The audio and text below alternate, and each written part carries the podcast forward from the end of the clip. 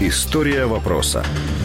18 років тому на Закарпатті від повені загинуло 17 людей. Було підтоплено 120 населених пунктів, а із зони стихійного лиха відселено близько 20 тисяч осіб. Було зруйновано 12 мостів, 50 кілометрів автодоріг. Осінній дощовий паводок завдав збитків області на суму понад 800 мільйонів гривень. Навесні 2001 року через інтенсивне танення снігу та дощі рівень води у тисі та її притоках сягнув 8-метрової позначки. Постраждало 12 районів і місто Хуст.